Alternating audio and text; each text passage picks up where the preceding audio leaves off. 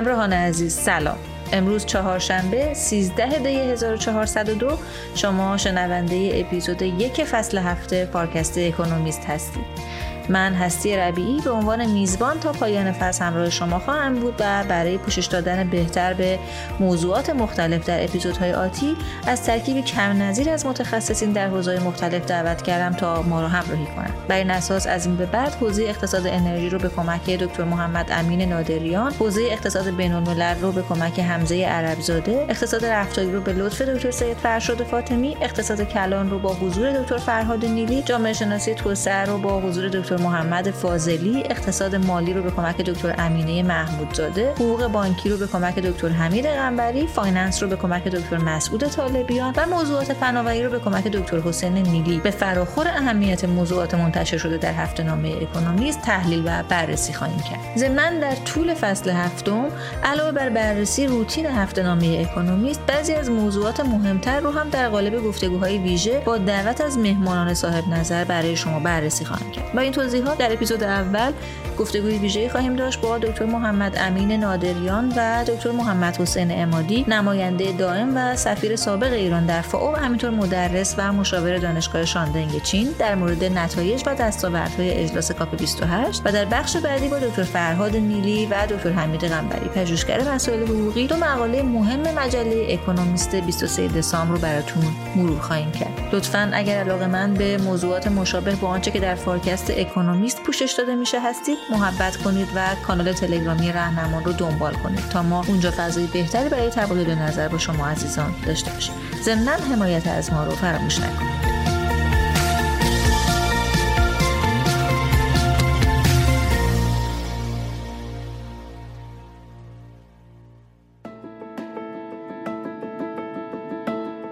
بحث مذاکرات بین‌المللی تغییر اقلیم برای کشورهایی مثل ایران دو وجه متناقض داره. از یک طرف کشور ما به دلیل بحران‌های اقلیمی مثل ریزگردها، افزایش دمای کره زمین، افزایش تباتر حوادث محیط زیستی مرتبط با تغییرات اقلیمی و چیزای شبیه به اینا از تبعات این تغییرات به شدت متاثر میشه و به تبع باید یکی از حامیان سیاست‌های جهانی محیط زیست و توافق‌های جهانی مثل توافقنامه پاریس باشه. اما از طرف دیگه با توجه به تلاش طرفدارای محیط زیست برای کاهش و حتی توقف کامل مصرف سوخت‌های فسیلی مثل نفت و گاز طبیعی و سهم این منابع انرژی تو سبد انرژی کشور ما و علاوه بر اون جایگاه درآمدهای نفتی تو اقتصاد کشورمون، پیگیری سیاست‌های جهانی محیط زیستی میتونه تبعات منفی اقتصادی و حتی سیاسی اجتماعی برای کشورمون داشته باشه.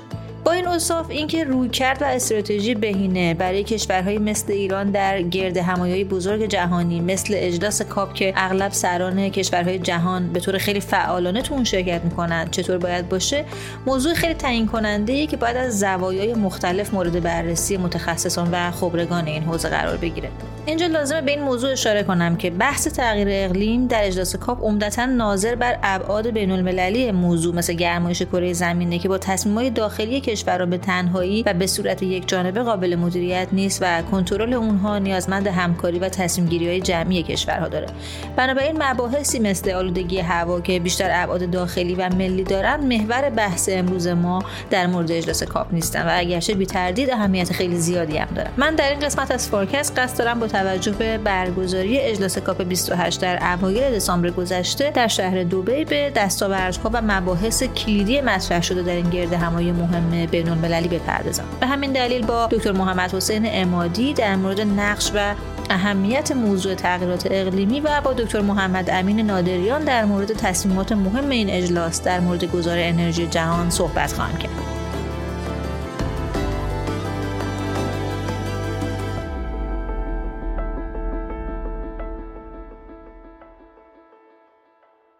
آقای دکتر عمادی، مکانیزم و پروسه تصمیم گیری در کاپ چیه؟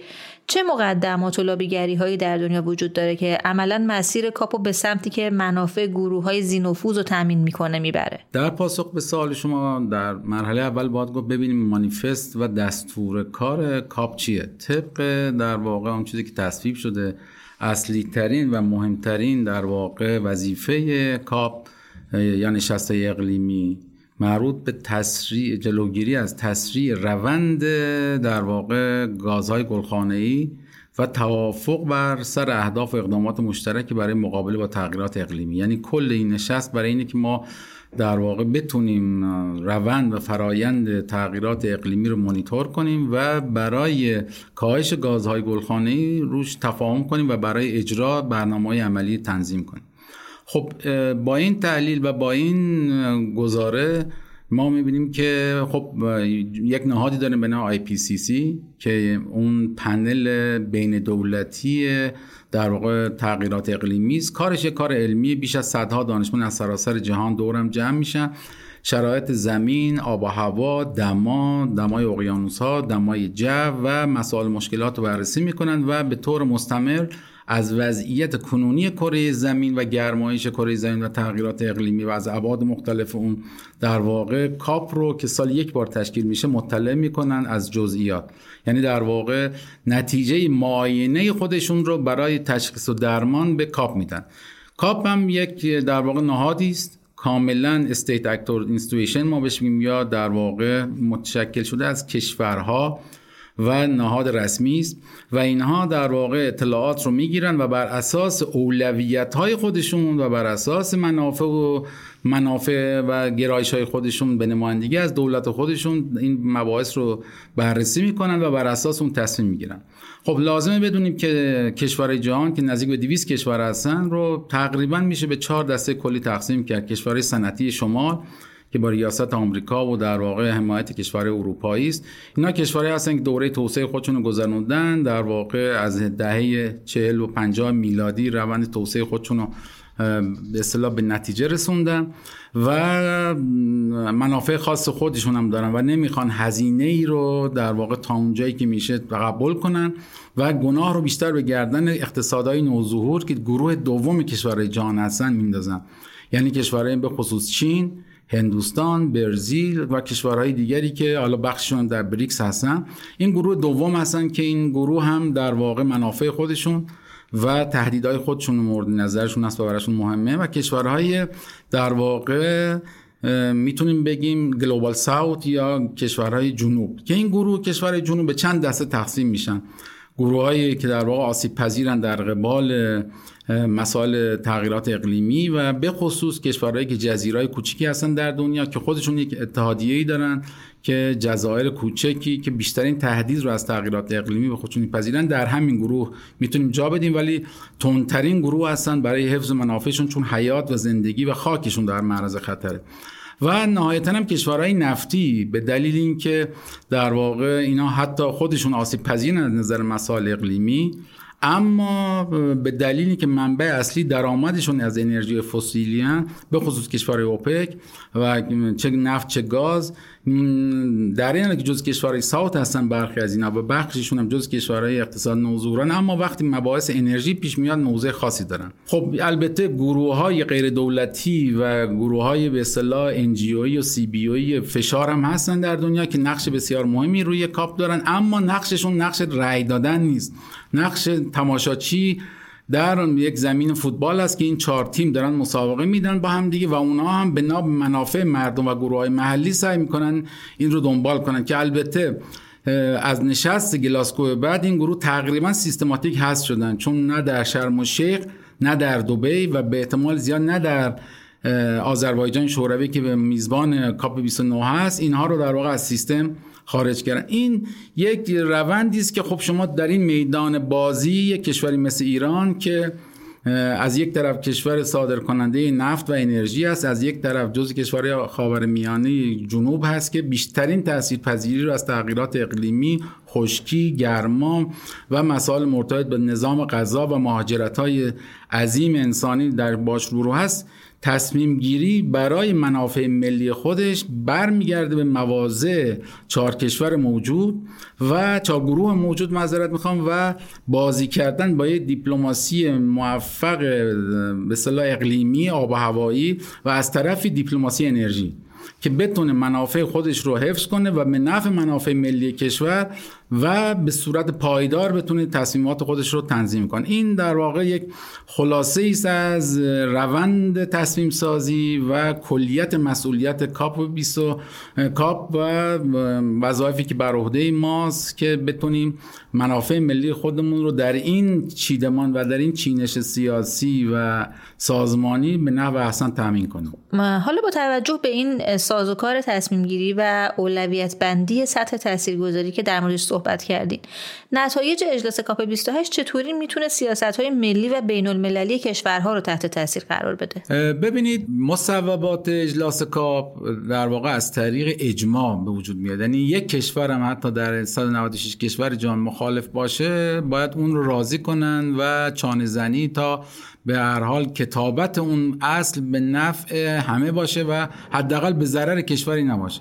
وقتی که این به اجماع میرسه، درست یک تعهد حقوقی قانونی قابل مجازاتی براش وجود نداره، اما مثل تعهدی است که فرد در مقابل آینده بشریت و آینده جمعیت کشور خودش به بقیه کشورها میده و یک در واقع ابزار و حقوقی میشه که در واقع اون کشور رو مانیتورینگ میکنن و ارزیابی میکنن که تا چقدر به تعهدات جواب داده و اعلام میکنن به در واقع کاپ بعدی. پس بنابراین یکی از این بحث‌ها بحث حقوقیه، هم از بین‌المللی، ملی و منطقه‌ای، و توقع اینه که اون کشوری که اونجا دیگه نگفته در واقع در اون مسیر کلی حرکت کنه و یک هماهنگی به وجود بیاد، بجز اینکه با منافع ملیش در تعارض باشه و دلایل در واقع منطقی بتونه بیاره برای اینکه چرا اینو انجام نداده. یکی هم این که خب طبعا وقتی که کشوری یک مفاهمه و یک اجماع بین‌المللی میبینه، خودش رو تا حد زیادی میخواد با پروتکل‌ها، قطعنامه‌ها، توافقات، الزامات حقوقی بین‌المللی میدونه این مورد قضاوت قرار میگیره، خودش رو تطبیق بده. یک در واقع میتونم بگم اجبار اخلاقی، گروهی و به عنوان یک شهروند جهان خودشو تلقی میکنه که این کار توسط سازمان هایی که دبیرخونه این کاپ هستن سعی میکنن پیگیری بشه تا این مانیتورینگ دائم انجام بشه و کشورها خودشونو در واقع تریس میکنن و ردیابیشون میکنن تا چقدر در این مسیر دارن حرکت میکنن و این خودش یه انرژی میشه برای کشورها که در این مسیر برن. یکی هم این که بعضی از کشورها بعضی از قوانینشون اصلاً با اون مصوبات در واقع کاپ ممکنه در تعارض باشه، مصوبات قبلی، بنابراین میان نقض قرارداد قبلی رو ازش میخوان که شما این مثلا قانون داخلی رو که داری مقابل و معارض با مصوبه کاپ هست. این از اون جایی است که بعضی موقع کشورها رو به دردسر میندازه و مجبور میشن رفع نقص کنن و رفع در صورت تناقض با قوانین جاریشون که اینم میتونه زمینه سازی کنه. یه نکته هم که وجود داره اینه که سازمان ملل و سازمان‌های بین‌المللی در واقع یکی از کاراشون اینه که میان یک مکانیزم و یک سازوکاری رو تنظیم میکنن که بتونن اون فعالیت رو تسریعش کنن، اون مصوبه رو در واقع تسریعش کنن، حالا یا با مشوقایی که هست یا با یک صندوقایی که ایجاد میکنن. این به اصطلاح مشوقا هم که از طرف سازمان‌های بین‌المللی ایجاد میشه، به خصوص برای کشورهای گلوبال ساوت و کشورهای جنوب، یک زمینه‌ای میشه، انگیزه‌ای میشه که در واقع در این فرایند مشارکت بین‌المللی نقش جدی‌تر و نقش پایدارتر و نقش مثبت‌تری بازی کنن. خب آقای دکتر، با توجه به اینکه شما فرمودین که تمام تصمیماتی که توی این نوع اجلاس‌ها گرفته میشه عموماً بر اساس اجماع جهانیه، یعنی کشورهایی مثل ایران که به هر دلیلی امکان حضور توی این اجلاس‌ها نداشتن یا نخواستن توی این اجلاس شرکت کنن، عملاً مجبور پذیرش تصمیمی میشن که توی گرفتنش نقشی نداشتن، حتی اگه برای اونها الزام‌آور نباشه. درسته؟ فکر کنم بهتر اینجوری توضیح بدم. نگاه کنید، این نشست با 84,000 نفر شرکت کننده از بیشتر از 200 کشور جهان یک مدرسه جهانی برای آپدیت شدن و بروز شدن در مورد مسئله تغییرات اقلیمی که سرنوشت زمین هست و سازمان‌ها و دولت‌هایی که باید در واقع خودشون رو در آینه جهان و در آینه ملت‌های دیگر ببینن. پس وجود و حضور و مشارکت درش یه چیز ضروریه، شکی نیست. البته هر کشوری بنا به اهمیتی که به این موضوع میده سطح سیاسی خودش هم انتخاب میکنه که از رئیس استیت شروع میشه یا رئیس جمهور تا گروه کارشناسی. تا اونجایی که من خبر دارم خب گروه کارشناسی ما در مصوبات اصلی که مربوط به انرژی و نفت بوده شرکت کرده بوده که جاهای منافع ملی ما زیر سوال نره، اما این اصلا کافی نیست، چون ما پارتنرایی که میتونن یا شرکت کنندهایی که میتونن در این اجلاس شرکت کنن بنا به شرح وظایفی که هست، خب بجز سطح سیاسی، سطح کارشناسی، سطح فنی و از همه مهمتر گروه‌های غیر دولتی، اهم از گروه‌های قومیت‌های محلی که هم تحت تاثیر مسائل زیست محیطی قرار میگیرن و هم خودشون مسائل زیست محیطی راه حل‌هایی دارن و میتونن مطرح کنن. این نشست 84000 نفر بهترین محیطه برای که ما بدونیم کجا هستیم، دیگران کجا هستن، به کجا داریم میریم و در این مسیر آینده باید کجا رو انتخاب کنیم و چه ملاحظاتی حقوقی، قانونی، اخلاقی و پروتکلی رو در نظر بگیریم که متاسفانه وقتی که در این جمع 84000 نفره که شاید کمتر از 84 نفر ایرانی شرکت میکنه، یعنی ما 1000م جمعیت اونجا هستیم در صورتی که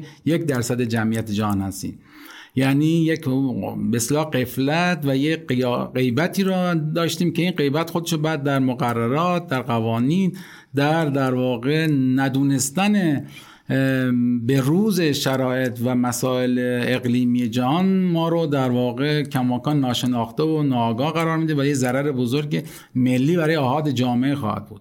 خب پس من اینجوری میفهمم که در واقع حضور در کاپ یه فرصت مقتنبیه که بهش طریقی نباید از دست شد. حالا آقای دکتر، کشوری که تو این اجلاس حضور داشتن چه تعهدات مالی و سرمایه گذاری برای حمایت از این اقدامات اقلیمی خواهند داشت؟ شاید مطلع باشید که در کاپ 27 که در شرم الشیخ برگزار شد، یکی از موضوعات جنجالی که تا روز آخر ادامه پیدا کرد و به نتیجه نرسیده بود این بود که یک صندوق ایجاد بشه برای به اصطلاح جبران تلفات آسیب‌های فزاینده‌ای که به کشورهای مخصوصاً جنوب و به خصوص جزایری که تحت خطر هستند داده بشه.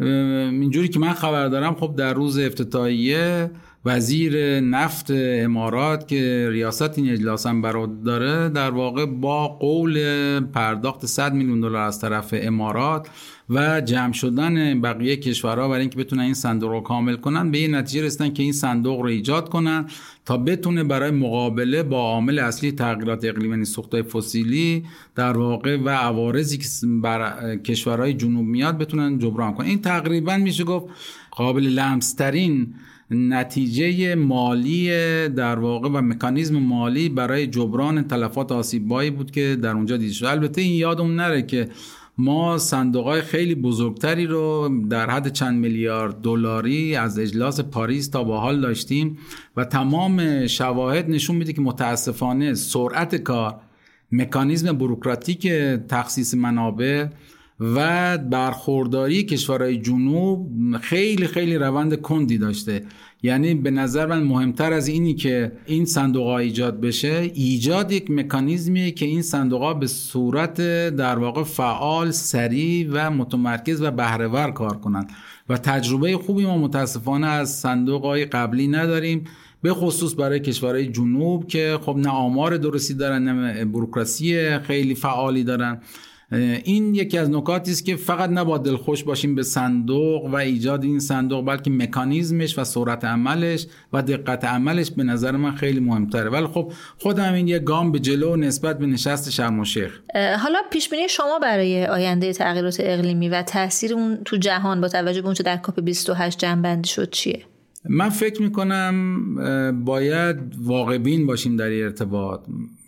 چیزی که از گزارشات IPCC بیرون میاد و اون که دانشمندان جهان از فرایند گرمایش کره زمین و افزایش دما و تاثیرات مخرب اون میگن که من به بخشش اشاره میکنم، یک نکته مهم اینه که اصلاً حجم در واقع مخرب اثرات گرمایش زمین و تغییرات اقلیمی با آنچه که ما داریم انجام میدیم قابل تطبیق نیست.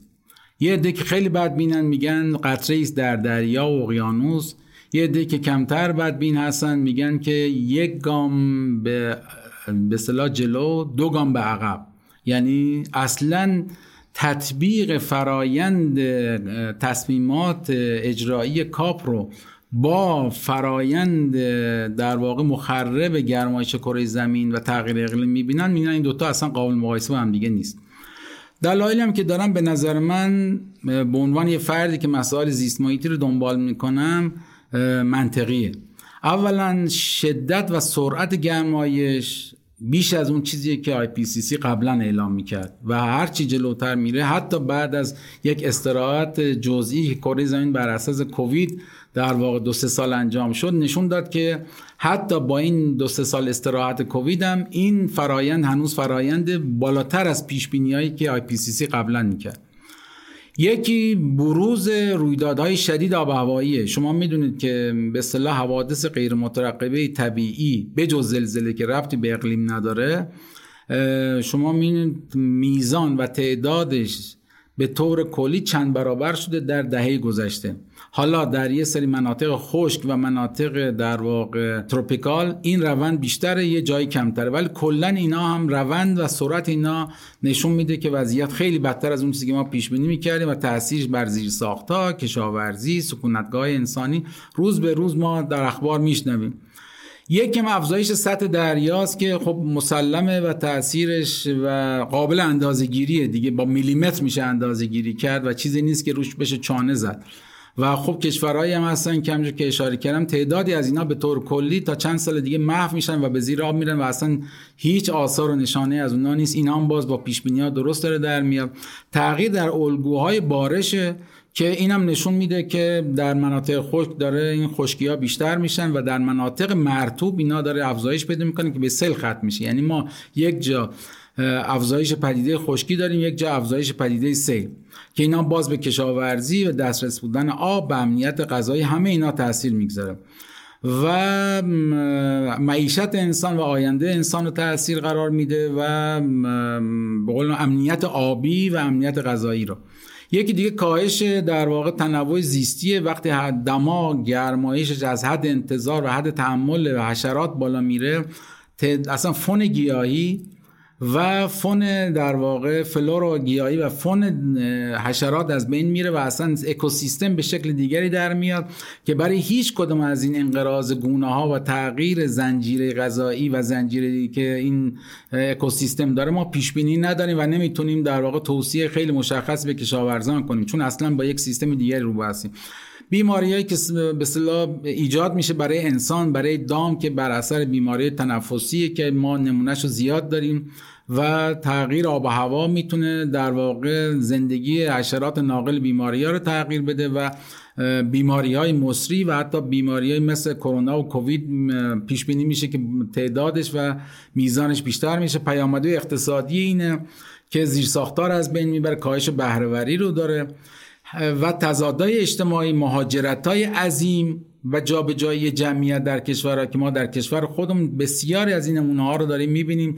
تا پاییز گذشته گرمترین پاییز در طول تاریخ ما بوده، میزان بارندگی بسیار کمتر بوده و در واقع مهاجرت نیروی انسانی ما از استانه جنوبی، به خصوص استان شرق غربی، جنوبی شرق غرب داشتیم به سمت مراکز کشور. اختلال در خدمات اکوسیستم یا اکوسیستم سرویس که میدونید که در واقع اصلا کل گرد افشانی رو با اختلال روبرو کرده. گرد افشانی که با اختلال روبرو بشه به طور کل دیگه شما میوه‌های باقی نخواهید داشت و اینها در واقع یک مکانیزم آبشاری میگذاره بر رفاه انسان. یعنی در واقع اینا با همدیگه جمع میشن و تسریع میکنن همدیگه رو و مثل یک آبشار در واقع مخرب جنبه‌های معیشتی و رفاه انسانی هستن که گفتم مسئله مهاجرت و همه اینا رو انسانی، اجتماعی، اقتصادی، اکولوژی، اکوسیستمی و بیولوژیک با هم دیگه جمع کنیم به یک معضل 100% سوپر کمپلکس ما روبرو میشیم که تا به حال باهاشون روبرو نشدیم و نمیشه. راه حل‌های ریداکشنیسم تکنگر و جزیره‌ای نمیتونه کار کنه و ما باید بریم به سمت در واقع استراتژی‌های کاهش و سازگاری در واقع میتیگیشن و ادپتیشن با محیط زیست که اینم کار به سادگی و به این به قول معروف راحتی که ما عنوان میکنیم نیست، چون دانش، مهارت و تجربه بیشتری رو میخواد و شناسایی دقیق که برای این شاید ظرفیت علمی به خصوص در کشورهای جنوب موجود نیست، کشورهایی که بیشترین مصیبت رو هم دارن. اما تصمیمات همونجوری که گفتم کاپ به دلیل اینکه بر اساس استیت حکومت هاست در با پالیتیک کاملا ترکیب عجین میشه. شما ببینید تو این چند سال گذشته جنگ اوکراین ما داشتیم، جنگ غزه را داشتیم و همه اینا باعث میشه در واقع با این مشکل امکان همکاری و کوپریشن بین‌المللی کاهش پیدا کنه. یعنی اگه از من بپرسن که راه حل این همه معضلات چیه، دو شاهراه وجود داره. یک شاهراهش اینویشنه، یک شاهراهش کوپریشنه، یعنی نوآوری و همکاری. نوآوری خودش به همکاری احتیاج داره. شما میتونید در مراکز علمی تحقیقاتی جان بهترین نوآوری‌ها رو داشته باشید، اما چون همکاری نیست این نوآوری‌ها به دست کشور دیگه نمیرسه، پس راه حلی نمیشه. و کوپریشن و همکاری و هماهنگی کشورهای جهان هم نشون میده که در چند سال گذشته به شدت داره به سمت تخاصم میره. همین چند تا جنگ رو که اشاره کردم و دامنه افزایشش، یعنی روند بررسی کانفلیکت‌ها و تنازعات بین‌المللی و منطقه‌ای در چند ماه و چند سال گذشته شکل در واقع انفجاری به خودش گرفته و اینها باعث میشه که در همین کاپ شما ببینید رئیس جمهور و رئیس محیط زیست ما به چه دلیل شرکت نکرد. به دلیل حضور و رئیس جمهور اسرائیل، در صورتی که در خیلی از نشست‌های سازمان ملل هر دو اینها میتونستن شرکت کنن. یا به اصطلاح موضع روسیه، موضع چین، موضع بسیار از کشورهای عربی، اینها در واقع زمینه همکاری رو کم میکنه. زمینه همکاری که کم شد، چون مشکلات محیط زیستی و مشکلات تغییرات اقلیمی مشکل فرامرزی است، سیاست نمیفهمه، ریزگرد پاسپورت احتیاج نداره، حشرات، آفات برای جابجایی کشور نیاز به پاسپورت ویزا ندارن.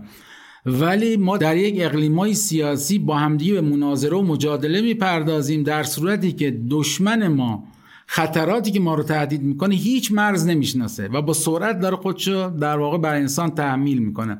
و تو این شرایط ستینگ سیاسی و شرایط سیاسی و دیپلماتیکی که ما داریم متاسفانه اصلا جوابگوی اون نیست، به علاوه این که بوروکراسی هم این اجازه رو نمیده. شما ببینید دست بسته بودن سازمان ملل در قبال جنگ غزه، چندین به اصطلاح نشست داشتن برای یه آتش بست ساده نتونستن، به این دلیل که همکاری بین‌المللی نیست. طبیعیه وقتی که این مشکل در حوزه محیط زیست میشه این مسئله وجود داره و همینطور که اشاره کردم مخلص کلام متاسفانه فرایند مواجهه با تأثیرات تغییرات اقلیمی و تصمیماتی گرفته میشه و اقدامات و اجرا اصلاً با حجم و با عمق فاجعه هماهنگ نیست و متاسفانه ما داریم به سمت بحرانی تر شدن و پیچیده تر شدن شرایط پیش میریم و تأثیرات این کاپ میتونه برای آگاهی سازی، مطلع سازی، آشنای آگاهی باشه، اما در حوزه اجراش من واقعیت به عنوان یه فردی که از دور و نزدیک مناظره میکنم و نگاه میکنم به فرآیند و دنبال میکنم خیلی امیدبخش نیست. البته این ملاحظه هم باید من یادآور بشم که حل معضلات زیست محیطی در سطوح مختلف باید بررسی بشه. بعضی از مشکلات معضلات مثل آلودگی شهر تهران، این مثلا 100% لوکال، منطقه‌ای، محلیه و باید توسط مدیریت ملی این حل بشه. این ربطی به کاپ 28 و تغییر اقلیم و شرایط اقلیمی نداره، ضمن این که ممکنه تأثیراتی هم داشته باشه، ولی حلش در گروه یک تصمیم محلی ملی است. یک سری تصمیمات، یک سری معضلات زیست محیطی مثل ریزگردها که بهترین مثال هست، یه معضل منطقه‌ایه. ما باید بشینیم با کشورهایی که خودشون تولید کننده ریزگرد هستن، منتقل کننده ریزگرد هستن و خودشون هم قربانی ریزگرد هستن، در یک نشست منطقه‌ای مثل ایران، عربستان، عراق و اردن و حتی افغانستان و تازگی ها متاسفانه ترکمنستان، این یک مسئله محلی و منطقه‌ای است و باید بتونیم با هم به قول مرا با مشارکت و همکاری و با نوآوری جدید حلش کنیم. بعضی از مسائل هم خب مثل خشکسالی درصدیش تحت تاثیر کاهش بارندگی، گرمایش کره زمینه که به هر حال نشست‌های بین‌المللی زمینه رو فراهم میکنه که ما از مکانیزم و عمق این مسئله بیشتر خبردار باشیم و یک شناخت عمیق 360 درجه‌ای پیدا کنیم که اگه میخوام باش به اصطلاح حل درگیر بشیم و اون مشکل رو حل کنیم، باید بدونیم که با یک معضل در واقع پیچیده و 360 درجه و جامعه روبرو هستیم و راه حل جامعه میطلبه که باید با جهان هماهنگ باشیم، با جهان در واقع همدست باشیم تا بتونیم در واقع مسائل و مشکلات خودمون رو حل کنیم. آقای دکتر عمادی خیلی ممنونم.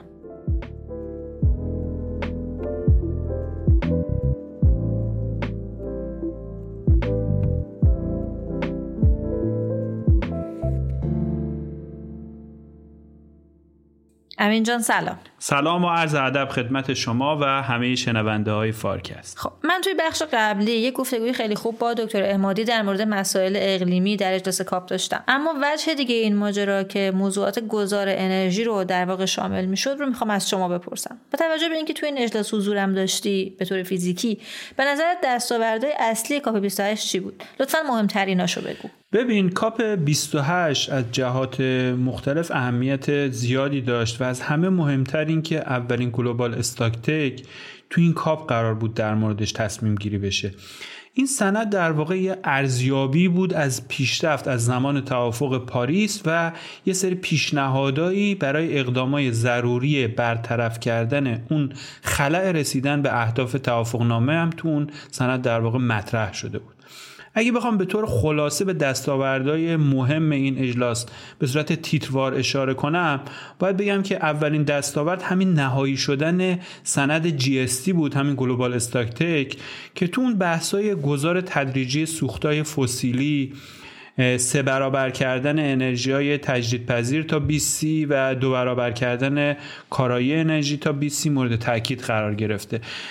تامین مالی ادپتیشن و ضرورت توسعه برنامه‌های مالی مربوط به اون تا سال 2025 و 2030 هم اشاره شده، ضمن اینکه دوباره به ضرورت بحث تامین مالی اون کلایمت فایننس برای رسیدن به اون اهداف توافق پاریس هم تاکید شد که این خودش زمینه رو برای اون ساختار یا اون آرکیتکچر جدید مالی هم مهیا میکنه و احتمالاً تو کاپ 29 که توی باکو تو آذربایجان در موردش بیشتر بحث میشه. علاوه به این بحث‌های اهداف جهانی برای ادپتیشن تو کاپ 28 مطرح شد و براش هم یه فریم ورکی تدوین شد. از همه مهمتر این که اون صندوق لاسندمج بالاخره به تصویب رسید و یه چیز حدود 793 میلیارد دلار اگه یادم باشه منابع مالی جذب شد براش. بحث اقدامات یک جانبه مرتبط با تجارت با هدفگیری اون سیاست‌های کربن بوردر ادجاستمنت مکانیزمی که الان اپریشنالایز شده توی اتحادیه اروپا هم مطرح شده از طرف کشورهای در حال توسعه که مورد مخالفت کشورهای توسعه یافته قرار گرفت، اما نهایتاً یه متنی وارد در واقع اون رزولوشن نهایی جی اس تی هم قرار گرفت. اما در عین حال اون بحث کوآپراتیو ایمپلیمنتیشن که شامل بحث‌های بازارهای کربن آرتیکل 6.2 و آرتیکل 6.4 علیرغم اون پخت و پزای قبلی قبل از کاپ شده بود پیشرفت چندانی نداشت و ادامه مذاکراتش به نظر من اون هم به اجلاس باکو موکول شد. در کنار اینا مثل همه کاپ‌ها یه سری پارتنرشیپ‌ها و اینیشیاتیو های جدیدی هم تو کاپ لانچ شد، به خصوص تو زمینه متان و کربن زدایی از نفت و گاز و در مورد تجارت هیدروژن سبز و کاهش انتشارات مربوط به کولینگ یا سرمایش و برقی کردن پخت و پز، منظورم کوکینگه، یه سری توی اینا هم پیشرفت‌های قابل توجهی اتفاق افتاد توی این کار. درسته. توی سند نهایی جی اس تی برای گذار انرژی از صفت‌های عادلانه، برابر و منظم استفاده شده. چرا این صفت‌ها برای این موضوع توی این سند اینقدر مهم استفاده شده؟ مگه یه درک عمومی از گذار انرژی وجود نداره؟ نگاه کن، موضوع عدالت توی گذار انرژی که یکی از اون صفت‌هایی که اونجا بهش اشاره شده، یه بحث خیلی گسترده و میتونم بگم چند لایه‌ایه. هم برای کشورهای توسعه یافته حتی مثلا در سطح آمریکا و اروپا مطرحه، هم برای کشورهای در حال توسعه و به اصطلاح گلوبال ساوث. مثلا تو آمریکا توجه به آینده کاری کارگرای بخش‌های مرتبط با سوخت‌های فسیلی تو جریان گذار از سیستم انرژی وابسته به سوخت‌های فسیلی به سیستم‌های پاک تو همین مقوله عدالت گذار انرژی قرار میگیره. اما من اینجا روی اون جریان قالبی که تو کشورهای در حال توسعه داره دنبال میشه تمرکز میکنم. تو کشورهای در حال توسعه منظور از گذار عادلانه انرژی اطمینان حاصل کردن از اینه که توی جریان این انتقال سیستم انرژی اولویت کافی به توسعه اقتصادی و اجتماعی و اون فقر زدایی این کشور و مناطق داده بشه. در واقع برقراری توازن بین دسترسی به انرژی و پایداری محیط زیستی تو جریان اون گذار انرژی. خب میشه خواهش کنم که با یه مثال این بحث رو یه ذره روشن‌تر کنی؟ بله حتما. اجازه بدین من یک نمونه معروفیو که اتفاقا طرفدارای عدالت گذار انرژی تو کشورهای در حال توسعه به ویژه تو آفریقا مطرح میکنن اینجا بگم، فکر کنم به روشن شدن این موضوع خیلی کمک میکنه. یکی از موضوعایی که در حال حاضر مورد توجه قرار گرفته بحث کلین کوکینگ یا دسترسی به پخت و پز پاکه. شاید براتون باور کردنی نباشه اما طبق آخرین آمار منتشر شده توسط سازمان ملل 2.6 میلیارد نفر که این معادل 1/3 جمعیت فعلی دنیاست، اینا کمبود دسترسی به پخت و پز پاک دارن و طبق آمارای سازمان بهداشت جهانی همین مشکل منجر به 3.7 میلیون مرگ نابالغ تو هر سال میشه که اغلب اونا بچه‌ها و زنان. بخش اعظم این مشکل هم الان تو آفریقای جنوب صحراست و علت اون هم استفاده کردن از چوب و فضولات حیوانی و زغال برای پخت و پزه که باعث ایندور پولوشن یا آلودگی درون منازل و خفه شدن بچه‌ها و زنا میشه. این در واقع خودش یکی از شاخص‌های مهم فقر انرژیه. یکی از راه حل‌های این چالش بزرگ میتونم بگم انسانی که تو کشورهایی مثل هند و اندونزی و پرو استفاده شده و به شدت هم مفید بوده، استفاده کردن از سوخت LPG که از نفت و گاز به دست میاد و با شرایط فعلی خیلی از کشورهای آفریقایی درگیر با این مشکل مثلا تو نیجریه، موریتانی، موزامبیک، تانزانیا و غیره هم انطباق داره. اما آیا گذر از سوخت‌هایی مثل زغال و چوب به LPG با جریان گذار انرژی که عمدتاً کشورهای ثروتمند و پیشرفته ازش حمایت میکنن انطباق داره؟ خب طبعا خیر، چون باعث افزایش مصرف سوختهای فسیلی و انتشار گازهای گلخانه‌ای بیشتری میشه. اما سوال اینه که کدوم اهمیت بیشتری داره، محیط زیست یا توسعه و بهروزی و فقرزدایی از این مردم؟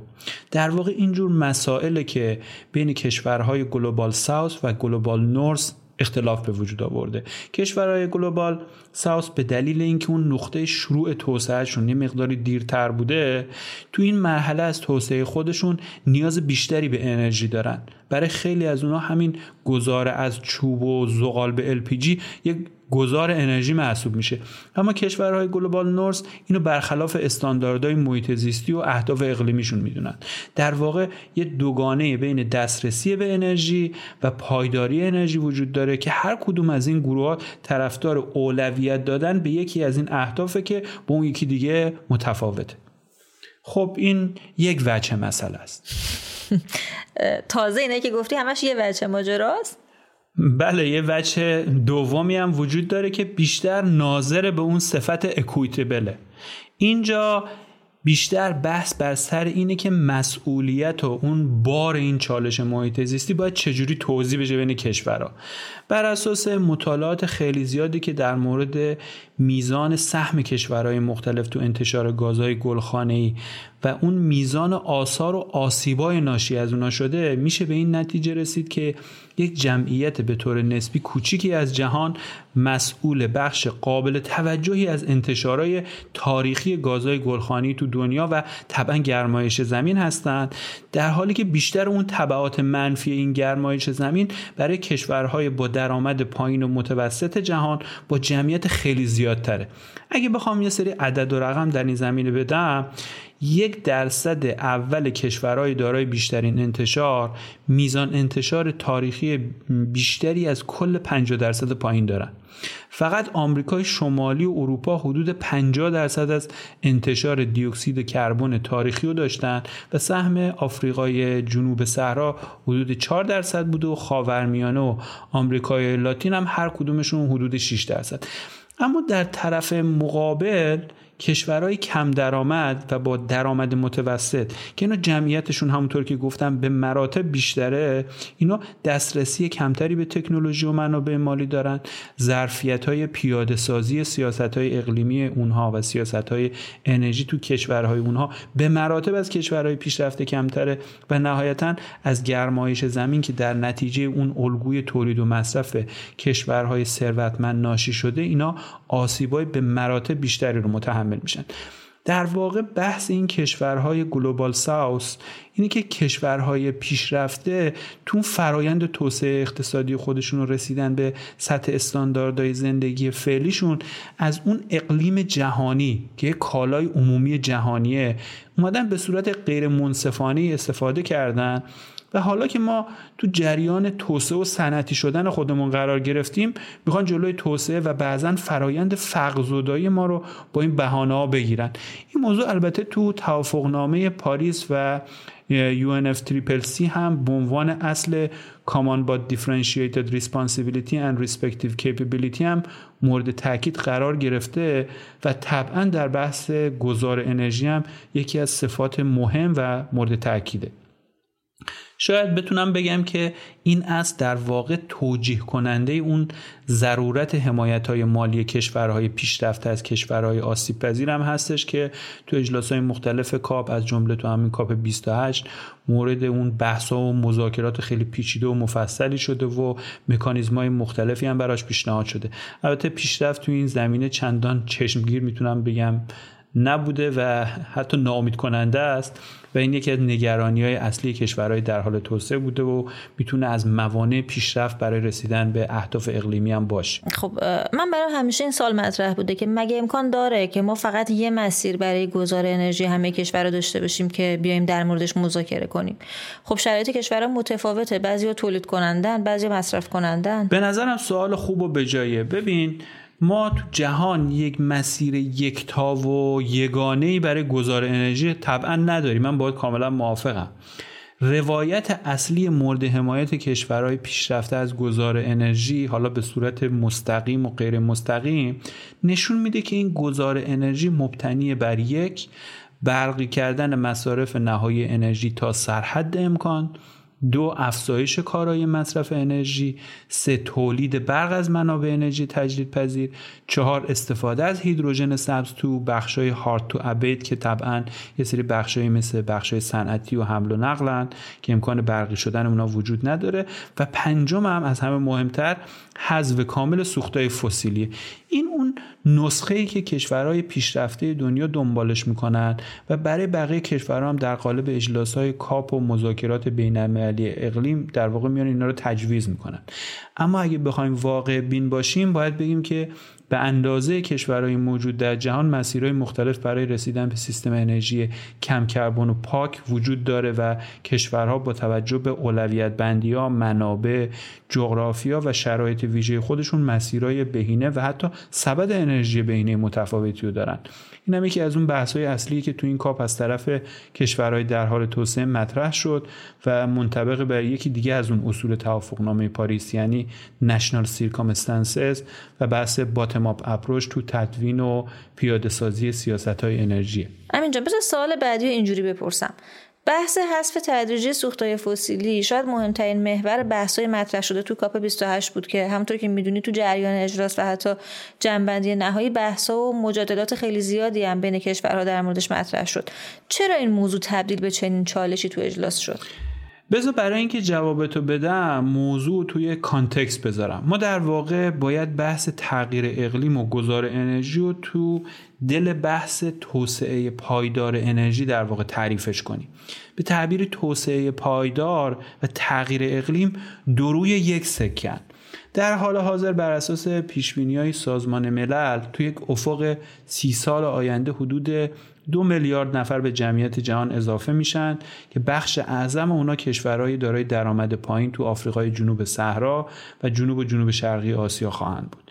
این افراد در واقع به دنبال بالا بردن استانداردهای زندگیشون و ارتقاء رفاهشون تو سطح متوسط‌های دنیا اونا در واقع میخوان خودشون رو به همون اهداف 17 گانه توسعه پایداری برسونن که سازمان ملل تعریف کرده. اتفاقاً یکی از اونا یعنی هدف 10 همین بحث تغییر اقلیمه. خب ببخشید قبل از اینکه ادامه بدی من میخوام اگه اجازه بدی به کسایی که نمیدونن این 17 هدف توسعه پایدار سازمان ملل چیه بگم که میتونن به کانال تلگرام راهنمون که آدرسش توی کپشن اومده مراجعه کنن و اونجا اطلاعاتی که لازم دارن رو بگیرن. بله طبعا رسیدن به تک تک این اهداف توی مرحله‌ای از توسعه که این کشورها توش قرار دارن نیازمند اینه که مصرف انرژی همراه با افزایش حجم فعالیت‌های اقتصادی و درآمد اونها افزایش پیدا کنه و این افراد به انرژی پایدار، قابل اطمینان و ارزان مدرن دسترسی داشته باشند. این تو شرایطی که بر اساس ارزیابی‌های جدید سازمان ملل که اتفاقا گزارش میدجرنی اون تو سال 2023 سال قبل منتشر شد، ما به شدت از اهداف توسعه پایدار سازمان ملل فاصله داریم، به ویژه در خصوص فقر انرژی که تو سوال قبلی هم بهش اشاره کردم. ببخشید باز دوباره میام وسط صحبتت. ما مستندات مربوط به اینو هم توی کانال تلگراممون میذاریم برای علاقه‌مندان. خب امین جان. بله، حالا بحث بر سر اینه که تأمین این انرژی با استفاده از سیستم انرژی فعلی دنیا که 80% اون وابسته به انرژی‌های فسیلی هستند، دارای یه سری آثار جانبی منفی به ویژه گرمایش زمینه که باعث خشکسالی، بالا اومدن سطح آب دریاها، افزایش تواتر طوفانا و سیلا و غیره میشه و ریشه اونم بر اساس مطالعات علمی انباشت گازهای گلخانه‌ای در اتمسفر، یکی از مهمترین منابع اون احتراق سوختهای فسیلیه. خب حالا طبیعتا اینجا سوال اینه که ما چطوری باید این دوگانه‌ای که بین توسعه پایدار و گرمایش زمین وجود داره رو حل کنیم و به عبارت دیگه چطوری باید بین اون سه تا هدف قابلیت اطمینان، پایداری و ارزانی عرضه انرژی توازن برقرار کنیم؟ بله درسته، این همون معمای معروف انرژیه. یه رویکردی که جریان اصلی گذار انرژی برای این موضوع دنبال میکنه و اجلاس‌های کاپ هم به شدت تحت تاثیر این جریان فکری هن، اینه که برای گذر از سیستم انرژی فعلی به یه سیستم انرژی پاک و کم کربن باید از دست سوخت‌های فسیلی خلاص بشیم و اونو به طور کامل حذفش کنیم. همه چیز بشه بر اساس برق و انرژی‌های تجدیدپذیر و در عین حال تا جایی که امکان داره کارایی انرژی رو بالا ببریم و در بخش‌های به اصطلاح هارد تو ابیت هم بیایم از همون هیدروژن سبز استفاده کنیم. توی یک دنیای ایدئال شاید این راه حل قابل تصور باشه، اما در عمل و تجربه تا حالا این شدنی نبوده و شاهد مثال اونم اتفاقیه که تو خود اروپا تو جریان بحران انرژی تو سال 2022 افتاد. همین اروپاییایی که سردمدارای این روایت از گذار انرژی ان تو شرایط بحرانی رفتن سراغ زغال سنگ، نرفتن سراغ انرژی‌های تجدیدپذیر و مصرف زغال سنگ تو سال 2022 به رکورد تاریخی خودش رسید و اخیراً آمارهای جدید هم نشون میده که سال 2023 حتی بیشتر از اون هم بوده. رسیدن به یک سیستم انرژی که توی اون سهم انرژی‌های تجدیدپذیر بیش از 70% بخواد باشه، حداقل با فناوری‌ها و ترتیبات و نهادهای فعلی جهان خیلی دور از دسترسه. هرچی که سهم انرژی‌های تجدیدپذیر افزایش پیدا می‌کنه، هزینه تولید برق از اونها هم بالاتر میره. شما فقط به اون میزان وابستگی افزایش تولید این انرژی‌ها به مواد و فلزات حیاتی یا اون کریتیکال مینرالز مثل کوبالت و لیتیوم و مس و حتی فولاد و غیره نگاه کنید و از اون مهمتر انحصار چین تو زنجیره تامین این فلزات و مواد، یا حتی به اون شبکه برق گسترده‌ای که نیازه که این برق تولیدی رو به مصرف کننده‌های نهایی برسونه. مثلا همین آژانس بین‌المللی انرژی اخیراً تخمین زده که برای رسیدن به اهداف کربن صفر باید 80 میلیون کیلومتر خطوط شبکه برق به سیستم فعلی تا سال 2040 اضافه بشه یا جایگزین اون بشه. این عدد معادل کل شبکه برق فعلی دنیاست. حالا شما در نظر بگیرین که تولید برق تجدیدپذیر به شدت نوسان داره، چون همیشه باد نمیوزه و خورشید نمیتابه و شما نیاز به سوختایی مثل گاز طبیعی یا زغال سنگ دارید که بتونن سیستم برق شما رو تثبیت کنن و اون بار پایه رو به صورت اطمینان بخشی تامین کنن. بنابراین ما همچنان به سوختهای فسیلی نیاز داریم. اگه شما متن مذاکرات جلسه وزرای انرژی و محیط زیست تو اجلاس کاپ 28 رو مرور کنین، به ویژه صحبت‌های نماینده‌هایی مثل کلمبیا و بولیوی، متوجه چالش‌های جدی این رویکرد میشین. خب حالا راه حل کشورهای در حال توسعه و گلوبال ساوث که دارن این رویکرد رو به چالش میکشن چیه؟ ببین، از نظر کشورهای در حال توسعه و به طور خاص کشورهای صادرکننده نفت و گاز یک راه حل مکملی هم وجود داره و اون استفاده کردن از فناوری‌های کربن زدایی از سوخت‌های فسیلیه، مثلا مثل CCUS یا هیدروژن آبی و امثال هم که در اصطلاح به اینا میگن تکنولوژی‌های انتشار منفی، اینا کمک میکنن تا میزان رد پای اون فوتپرینت نفت یا گاز تولیدی در واقع به حداقل خودش برسه.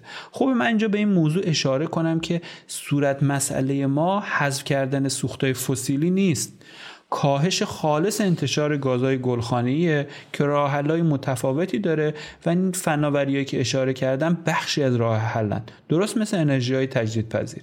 بحث کشورهای در حال توسعه و به ویژه کشورهای صادرکننده نفت و گاز اینه که با توجه به نیاز فزاینده به انرژی در آینده، به ویژه برای توسعه پایدار کشورهای کم درآمد و در حال توسعه، باید همه انرژی‌ها، همین منابع انرژی منظورمه، و همه فناوری‌های انرژی مورد استفاده قرار بگیرن و ما یک مسیر گذار انرژی یکتا و یگانی رو نداریم که بخواد برای همه کشورها به کار گرفته بشه. این در واقع اون روایتی بود که کشورهای در حال توسعه به ویژه توی آفریقا و خاورمیانه و بخشی از آسیا از اون جانبداری می‌کردن و به نظرم زمینه اضافه شدن بند مربوط به سوخت‌های فسیلی تو صنعت جی اس تی هم شاید همین بوده باشه. ممنونم امین جان. گفتگوی بعدی رو با دکتر فرهاد نیلی در مورد سال سخت اقتصاددانان انجام دادم. همراه ما بمونید.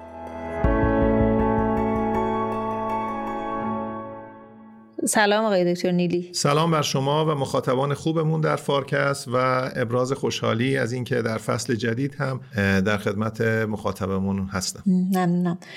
آقای دکتر نیلی، شما امروز برای شنوندگان ما مقاله سالی دشوار برای علم ملال‌آور اقتصاد، پیشبینی رکود اشتباه تنها بخشی از ماجرا بود رو از صفحه 10 بخش لیدرز اکونومیست انتخاب کردید. علت انتخاب این مقاله چی بوده و چرا فکر می‌کنید برای شنوندگان ما جذاب باشه؟ ببینید، یه کار قشنگ اکونومیست کرده در آخرین شماره سال میلادی 2023 تعدادی از پیشبینی‌ها و اظهار نظرها و نتیجه‌گیری‌های اقتصاددان‌ها رو منتشر کرده و میگه اینو غلط از آب در آمد یا دقیق از آب در نیامد و بنابراین و بعد اومده اینو چالش کرده که اصلا این ماجرا ما باید چنین انتظاری داشته باشیم از اقتصاددان‌ها که پیغمبری کنن، پیشگویی بکنن، غیبگویی بکنن یا نه؟ و مقاله رو اینطوری تمام کرده. بنابراین از این نظر به نظرم خیلی جالبه که موضع‌گیری جامعه در مورد اظهار نظرهای صریح اقتصاددانان وقتی که درست از آب در نمیاد چی میتونه باشه. خب آقای دکتر، چرا توی عنوان مقاله به عبارت سال دشوار اشاره شده؟ چرا سال 2023 سال سختی برای اقتصاددانان محسوب میشه؟ چرا توی سوتیتر گفته که پیشبینی اشتباه رکود فقط بخشی از اشتباه بود؟ ببینید، یه بارم فکر کنم من اینو گفتم توی فارکست که اکونومیست تیترها و سوتیترهای خودش رو خیلی در واقع هوشمندانه انتخاب میکنه. تو سوتیتر این مقاله هم به ریسشن اشاره میکنه، در واقع به رکودی که اقتصاددان‌ها پیش بینی میکردن و درست از آب در نیامد داره میگه. به نظرم مسئله اصلی اینه که بیانیه 13 دسامبر 2023 فدرال رزرو، ببینید ظاهرا تا همون روز در واقع همه پیش بینی میکردن که فدرال رزرو نرخو میبره بالا. وقتی فدرال رزرو یا هر بانک مرکزی مقتدر دیگری چه نرخو ببره بالا، چه بیاره پایین، چه دست بهش نزنه، هر سه علامته. وقتی فدرال رزرو در سال 2023 که 11 بار نرخو بالا برده بود، برای بار 12 میگه دیگه بالا نمیبرم. یعنی چی؟ یعنی تورم تحت کنترله. یعنی من دیگه خیالم راحت شد که تورم تحت کنترله و تصمیم در مورد عدم تغییر نرخ با اجماع گرفته میشه، هیچ کس باش مخالفت نمیکنه. این یعنی چی؟ این یعنی گزارشی که فدرال رزرو به برد داده انقدر قانع کننده بوده که همه رو قانع کرده که خیالتون راحت، تورم تحت کنترل. دو، فدرال رزرو میگه تو سال 2024 من نرخو پایین خواهم آورد، چند بارم پایین خواهم آورد. در آمریکا تقریبا همون زمانی که بیانیه فدرال رزرو منتشر میشه تمام فعالان بازار تو وال استریت، تو شیکاگو، توی حتی خارج از آمریکا، هر کسی که با آمریکا کار میکنه نه تنها بیانیه فدرال رزرو به کلماتش حساسن، حتی به صورت کسی که بیانیه رو میگه رئیس فدرال رزرو که کجا ابروشو میبره بالا، کجا چشمش متمرکز میشه، کجا زوم میکنه، کجا با تردید حرف میزنه. این انقدر قاطعیت داشت که در واقع همه رو خیالشون راحت کرد که تورم تحت کنترل آمد و از این پس ما رونق خواهیم داشت. خب البته بانک مرکزی اروپا هنوز موضعی نگرفته، ژاپن هنوز موضعی نگرفته، آسیای عرض کنم که چین و هند هنوز موضعی نگرفتن، فدرال رزرو پیشتاز بود. به نظرم اکونومیست در واقع از اینجا قصهشو شروع میکنه، میگه اقتصاددانا شما که میگفتین رکود میشه، شما که داشتین یه سال ملال‌آور رو هشدار میدادین، بعد خودش به خودش برمیگرده میگه ما هم روغنداقش رو زیاد کردیم، ما هم گفتیم که خیلی سال تاریکی خواهد بود، هممون اشتباهو کردیم، ولی فدرال رزرو در واقع قصه رو عوض کرد. من اینجا لازمه یه توضیحی بدم که هیچ نهادی، هیچ شخص حقوقی، هیچ شخص حقیقی به طریق اولا به اندازه بانک مرکزی در روزی که میخواد جلسه مانیتاری پالیسی کمیتی برگزار بشه اطلاعات از وضعیت اقتصاد نداره. بنابراین انقدر اطلاعات بانک‌های مرکزی مقتدر، بانک‌های مرکزی که ریسرچ دیپارتمنت‌های خیلی قوی دارن، وقتی میخوان تصمیم بگیرن از نظر اطلاعاتی چنان تفوقی دارن بر همه که میگه یارم چون قدح به دست گیرد بازار بوتان شکست گیرد، میگه که وقتی این قدح رو به دست میگیره همه دیگه میکشن کنار. سوپریوریتی اطلاعاتی فدرال رزرو اصلا قابل مناقشه نیست، در که مثلا ما بگیم چند تا اقتصاددان در یه دانشگاهی گفتن رکود میشه، فدرال رزرو گفته نه رکود نمیشه. وقتی فدرال رزرو میگه من نرخو بالا نمیبرم، چند تا پیامد داره. یک، تورم تحت کنترله. دو، با افزایش نرخ برای کنترل تورم من رکود ایجاد نخواهم کرد. سه، وقتی میگه نرخ رو مجددا کاهش خواهم داد یعنی پیامدش هم رونقه. پس این همه اون چیزهایی که با کلیدواژه ریسشن و رکود هست رو در واقع کنار میگذاره. حداقل در این مورد به نظرم نمیشه اقتصاددانان رو شماتت کرد که شما چرا انقدر اطلاعات در اختیار نداشتید یا انقدر اقتدار نداشتید در بازار که بگید که بازار تورم در واقع کنترل میشه. به نظرم تو این مورد وقتی فدرال رزرو اعلام موضع کرده، علالقاعده مواضع بقیه همه بازنگری میشه و فکر کنم به طور طبیعی اتفاق خواهد افتاد. علالقاعده باید ما تو روزهای آتی انتظار داشته باشیم که بانک مرکزی اروپا و سایر بانک‌های مرکزی هم به تدریج نسبت به این مسئله موضع بگیرم. یه مورد دیگه هم که مورد خیلی جالبی است، باز اکونومیست تو همین مقاله خودش بهش اشاره میکنه، بحث تحلیل آقای پیکتیه. پیکتی و همکاراش در واقع گزارش ورلد اینکوالیتی ریپورت و در اون سایتی که دارن که دائم وضعیت نابرابری رو رصد میکنن، خب اینا گفته بودن که شکاف بین پردرآمدها و کم درآمدها در آمریکا از سال 1960 مستمرا افزایش پیدا کرده. خب ادعای خیلی بزرگی بود.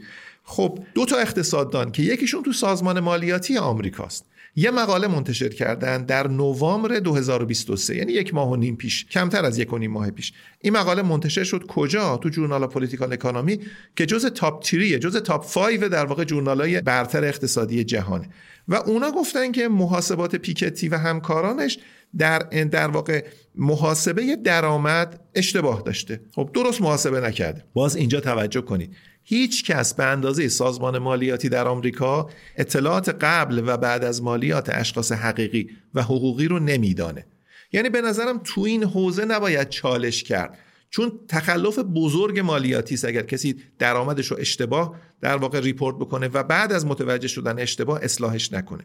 بنابراین اگر یه در واقع تکس اتوریتی، یک مقام مالیاتی در چنین کشوری اعلام میکنه که درآمدها انقدر که شما میگفتید نبوده، در این مسئله مناقشه نمیشه کرد. هرچند پیکتی جواب داد دیگه.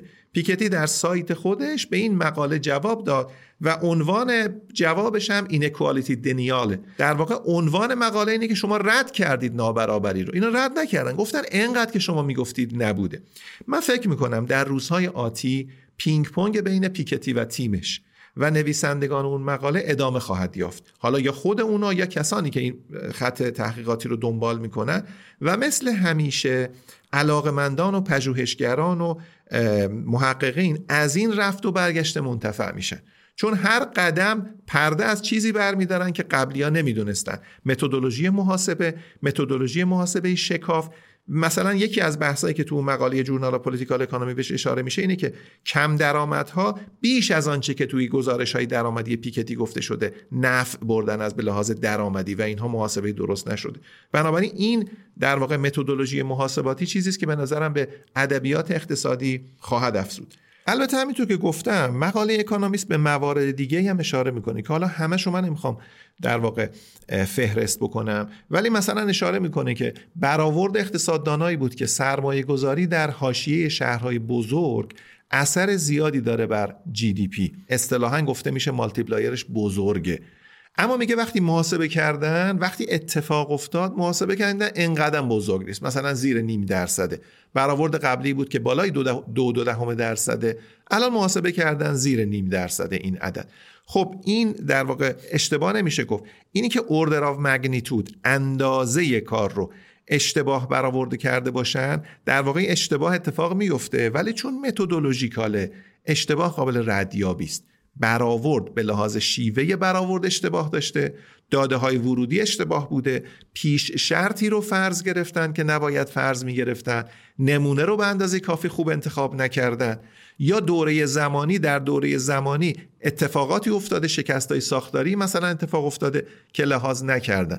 بنابراین هر آنچه که از نتیجه اختلاف بین عدد پیش بینی شده و عدد محقق شده باشه، آموزه اقتصاددانان بعدی است که بیاموزن که در کارهای بعدی خودشان این اشتباهات رو نکنن. یا مثلا یه مورد دیگه هم اشاره بکنم، باز مقاله میگه در مورد سوشیال موبیلیتی، در مورد تحرک اجتماعی. اینم موضوع خیلی مهمی است و در حوزه مشترک بین اقتصاد جامعه شناسی قرار داره که افراد چقدر میتوانند به اتکای تلاش خودشون، به اتکای ریسک پذیری خودشون، بتوانند خودشون رو از اون دهک‌های درآمدی که قبلا بهش تعلق داشتن بتوانند به دهک‌های بالا ببرن. مثلا نرخ قبولی فرزندان در دانشگاه‌های خوب چقدر وابسته است به موقعیت اجتماعی و درآمد پدر و مادرشون. خب تو آمریکا محاسبه شده عدد خیلی بالاییه، همبستگی بسیار بالاست.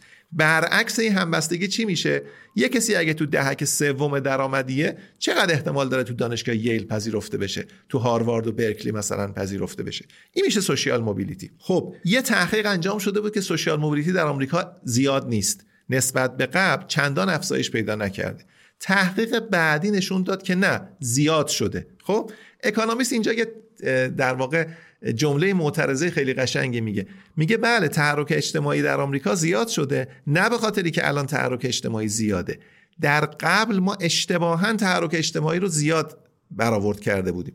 واقعاً نظام کاستی قبلا خیلی قوی بوده، یعنی افراد همین که در چه خانواده‌ای به دنیا آمدن، چه در چه شهری، در چه طبقه اجتماعی، در چه کامیونیتی و جامعه‌ای بودن، تقریباً آیندهشون به طور کامل تعیین میشد. ولی خب الان 1 شغل، 2 دانشگاه، 2 پیشرانه است که میتوانه فرد رو از کاستی که در واقع خودش و خانوادهش بهش تعلق داشتن رها بکنه و خب این خیلی خبر خوبی است. آقای دکتر، این واقعا جامعه توی چنین موقعیتیه که بیاد پیش بینی های اقتصاددانا رو یکی بشماره، آخر کار بگه مثلا شما 100 مورد پیش بینی کردید، 80 موردش درست بوده، 20 تاش مثلا غلط بوده، حالا بیاید در قبال این 20 تا پاسخگو باشید. منظور از ردیف کردن این اشتباهات توی این مقاله اکونومیست چیه؟ چی میخواد بهمون بگه؟ میخواد بهمون بگه که بعد از این اشتباهات درس بگیریم؟ درسته. ببینید، به نظرم نکته اول اینه که اقتصاد، اصلا علوم اجتماعی، دو نوع گزاره تولید میکنن: گزاره‌های پوزیتیو یا گزاره‌های اثباتی و گزاره‌های نورماتیو یا گزاره‌های هنجاری. خب در حوزه گزاره‌های پوزیتیو هر چه که میگذره فاصله بین اقتصاددانا کمتر میشه، در واقع همگراتر میشن. چرا؟ گزاره‌های پوزیتیو هر چه که میگذره باید مستندتر باشه به داده‌های متقن، داده‌های ریلایبل، متدولوژی‌ها و روش‌های امتحان پس داده و عرض کنم در معرض قضاوت دیگران که قرار میگیرن هیچ جعبه سیاهی در این حوزه نباید وجود داشته باشه. یعنی نمیشه من گزاره پوزیتیوی بگم و توسط فرد دیگری قابل راستی آزمایی نباشه. هر فردی با اون دیتا، با این متدولوژی و با این پیش‌فرض‌ها بر اساس سناریویی که من گذاشتم باید بتونه همین نتیجه‌ای که من تولید کردم رو تولید کنه. این یعنی چی؟ یعنی در واقع نتیجه پیش‌بینی یک اقتصاددان که طبیعتاً به طور کامل تو حوزه گزاره‌های پوزیتیو هست، در واقع توسط هر اقتصاددان دیگری قابل باز تولیده. پس اگر نتیجه با واقع فاصله داشته باشه، ما می توانیم شکاف رو منتسب کنیم به یکی از این 4 عاملی که گفتم. یعنی یا داده اشتباه بوده که حالا به نمونهش اشاره خواهم کرد، یا متدولوژی اشکال داشته، یا پیش فرضی گذاشته شده که نباید گذاشته می شده، یا نمونه مناسبی نبوده. بنابراین هر آنچه که از این شکاف، از این فاصله بیفته، آموزنده است برای بعدیا که بیان درستش بکنن. ضمناً که توجه کنید به شکاف پیشینی و پسینی توجه کنید. پیشینی یعنی قبل از وقوع، قبل از وقوع که چیزی وجود نداره که من باش بسنجم. بعد از وقوع اتفاق افتاده، اتفاق به دلایل عدیده‌ای که در برآورد در واقع در نظر گرفته نشده ممکنه فاصله داشته باشه با اون پیش بینی. بنابراین نکته اول این که توجه بکنیم در حوزه هنجاری تفاوت‌ها زیاده و تفاوت‌ها میمانه. چرا؟ چون ناشی از نظام ارزشی اقتصاددانانه یا ناشی از نظام ارزشی است که اقتصاددان‌ها در اون جامعه بر اساس پایبندی به اون نظام ارزشی رو میگن، یا تفاوت دیدگاهه. نمونه بگم، وقتی که آقای استیگلیس چیف اکونومیست یا اقتصاددان ارشد بانک جهانی بود و کناره گرفت، آقای کنت روگوف در همون زمان چیف اکونومیست IMF بود. مکاتبات رفت و برگشتای زیادی شد بین این دوتا، چون در واقع استیگلیس با اعتراض جدا شد و روگوف هنوز تو اونجا بود. خب دو دیدگاه مختلف داشتن، بر اساس این دو دیدگاه هم با هم مکاتبه می‌کردن، هر کدام میگفت تو اشتباه می‌کنی. آنچه که به هم نقد وارد می‌کردن در حوزه گزاره‌های نورماتیو بود یا پیش‌فرض‌هایی که از حوزه نورماتیو آمده بود، گزاره‌های پوزیتیو رو با هم متفاوت می‌کرد. این اختلاف نظرها میماند با ما. اما هرچه که میگذریم فاصله بین در واقع پیشبینی‌ها و گزاره‌های پوزیتیو کمتر میشه. به این دو تا باید توجه کنیم. به نظرم یه نکته اوله. نکته دوم اینه که بالاخره اقتصاددان‌ها انسانن و انسان اشتباه میکنه.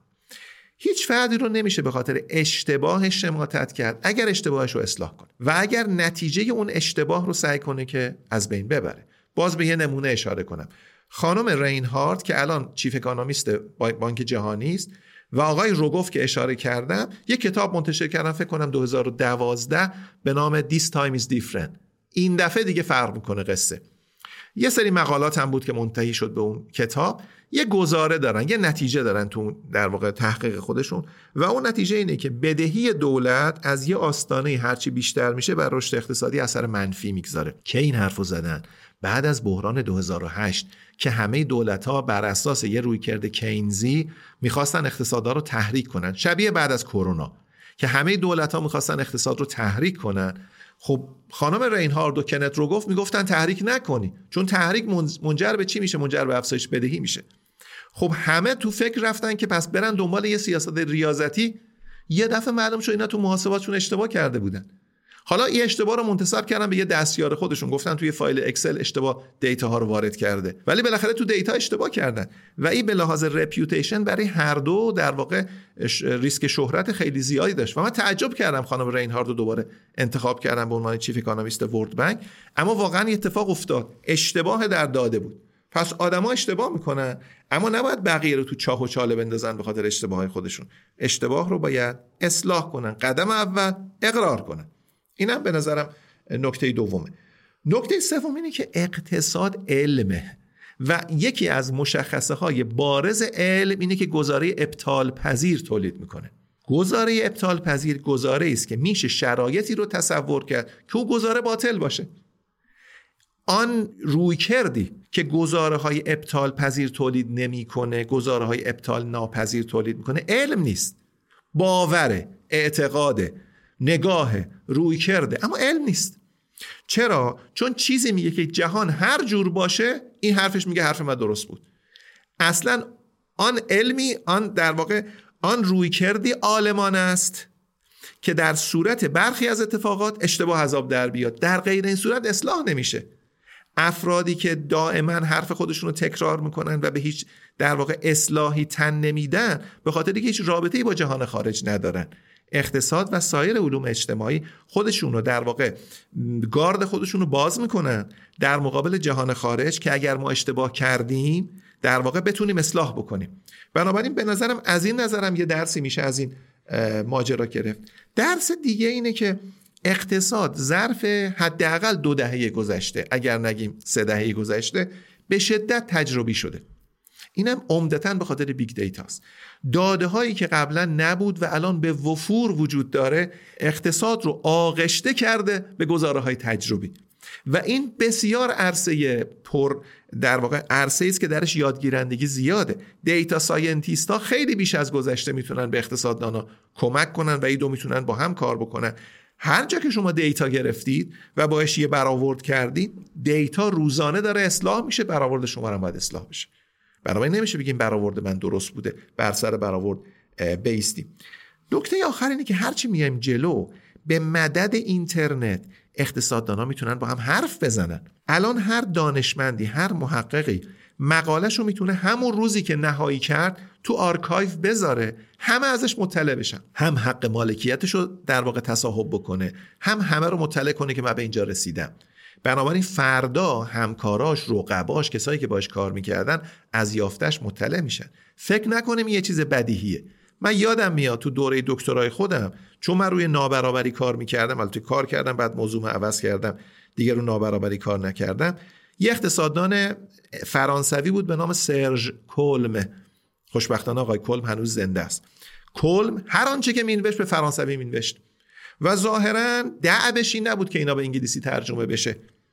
خب مقاله منتشر شد در مورد توزیع درآمد، کلی ادعا کرد و این ادعاها رو منتشر کرد به زبان انگلیسی. بعداً معلوم شد کلم همه اینا رو 1976 یا 78 یافته بوده، اثبات کرده بوده و اون نویسنده انگلیسی زبان مجبور شد همه اونا رو بازنگری کنه و انتساب اون، کردیت اون یافته ها رو بده به کلم. الان دیگه چنین چیزی محاله، تقریبا ناممکنه که فردی چیزی بنویسه و سالها بگذره و هیچ کس از او خبر نداشته باشه. الان همه در معرض اطلاع از یافته های دیگران قرار میگیرن. بنابراین بازار نقد هم بازار پر رونق‌تری است. تو نقد اشتباهات در میاد.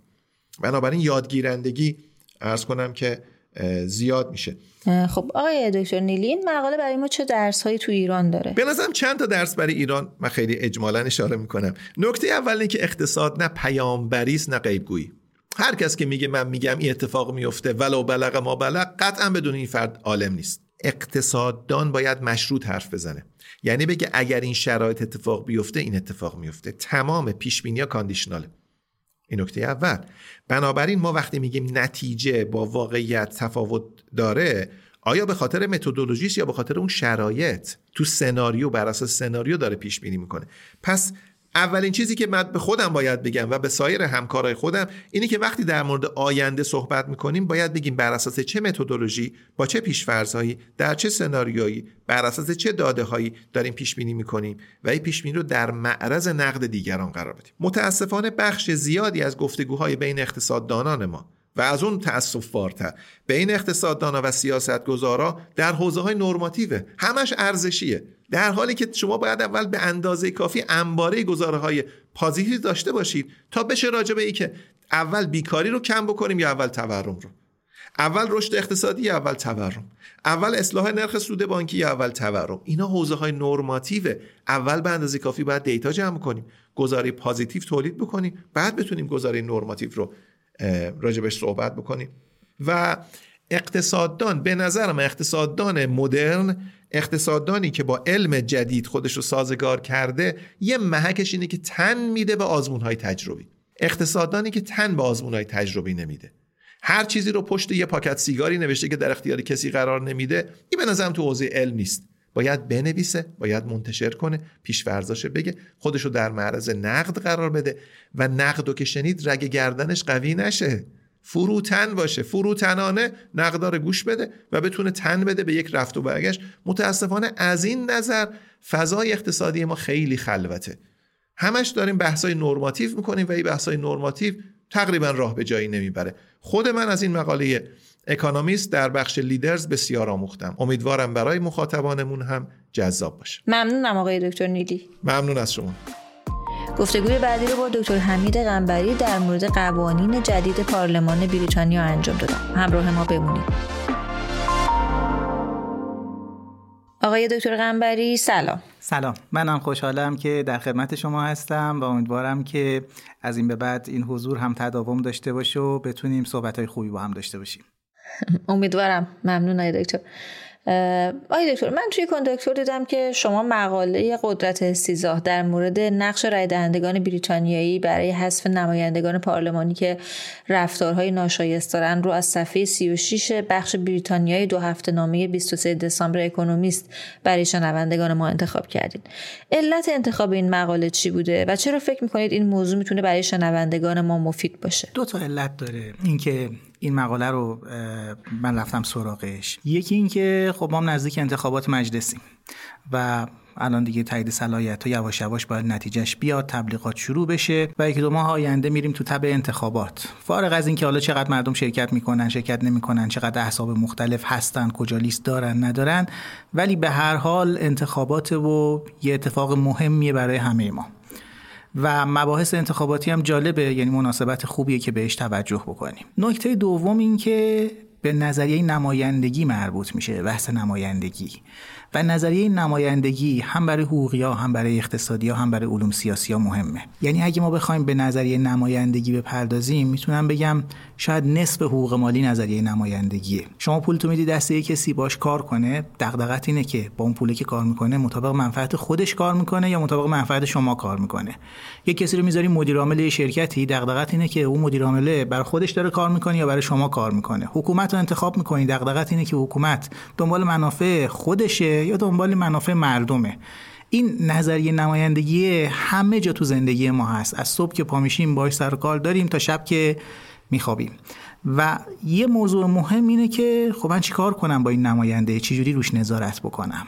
راهکارهای مختلف برای نظارت هست و هزینه این راهکارها هست. یعنی گاهی اوقات میایم میگیم که میشه نظارت کرد، اما هزینه اون نظارت کردنه اونقدر زیاده که شاید بعضی مقابلش بکنیم بهتر باشه. و اینجا در مورد نماینده های مجلس تو انگلیس یه راهکار جدید و جالب برای نظارت بر نماینده معرفی کردن که خب اجراش هم کردن، عملیاتیش هم کردن و جالبه که بدونیم و راجبش اطلاعات بیشتری داشته باشیم. خب فکر کنم این همون طرح استیضاحی که تو عنوان مقاله بهش اشاره شده بود، همون بحث قدرت استیضاح. آیا دکتر این طرح‌های استیضاح چیه و به چه دلیلی در بریتانیا مطرح شده؟ ببینید یه مشکل کلی هست در رابطه با نماینده‌های مجلس که هم ما تو ایران می‌بینیم هم جاهای دیگه هست. اونم اینه که یه نفر نماینده مجلس میشه، 4 سال 5 سال نماینده مجلس، موقعی که میخواد انتخاب بشه انواع اقسام قول و وعده و وعید و من علم میکنم و بل میکنم و همه کارو براتون انجام میدم و اینا رو میگه.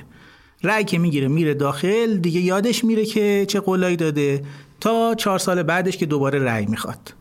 و حالا صحبت اینه که توی دوره‌ای که این نماینده مجلسه بتونیم برش داریم یا نه. اگه بگیم که میتونیم برش داریم، اون وقت سوال اینه که چجوری بخوایم برش داریم. یعنی این برداشتن خیلی هزینه داره.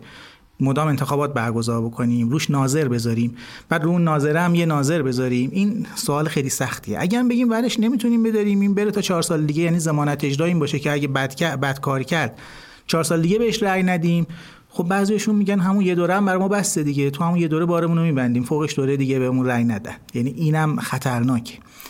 اینجا تو این طرح‌های استیضاح اومدن یه راهکار میانه انتخاب کردن. گفتن اگه یه سری اتفاقای خاص و مشخص بیفته، اینجا ما میایم انتخابات میان دوره‌ای برگزار میکنیم و تو این انتخابات میان دوره‌ای مردم میتونن مجدد رأی اعتماد یا رأی عدم اعتماد به این نماینده‌ای که انتخاب کردن بدن.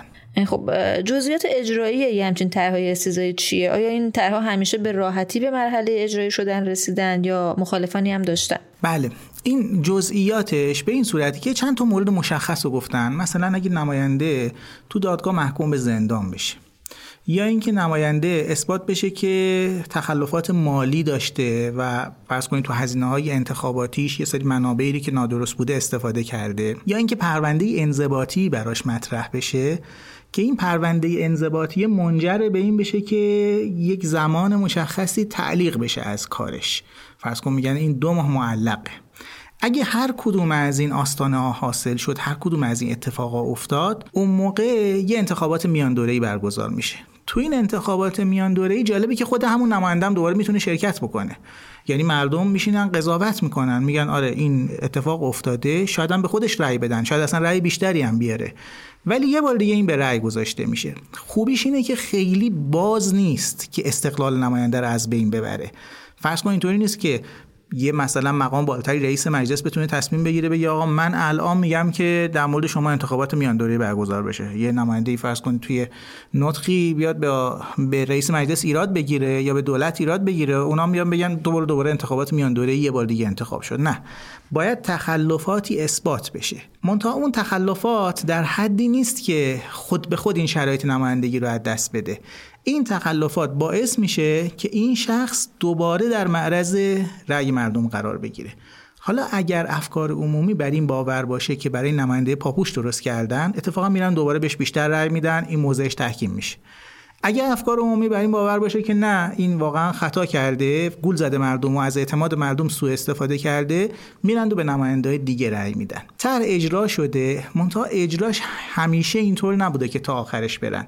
تو خیلی از مواردی که مطرح شده، وقتی که پرونده همچین چیزی رو کلید زدن، خود نماینده استعفا داده، یعنی یه جایی رو باز گذاشته به که آقا اصلا ما نخواستیم. رسما هم محکوم نمیشه در افکار عمومی، یعنی اینجوری نیست که توی انتخابات دوباره شرکت بکنه و رأی نیاره که آبروریزیش بیشتره، ولی میاد میگه که من خودم جنبندی کردم، به این نتیجه رسیدم که اساسا بیام کنار که این فرآیند ادامه پیدا نکنه. خب یه مقدارم هزینه بر این فرآیند دیگه، شما باید انتخابات برگزار بکنی.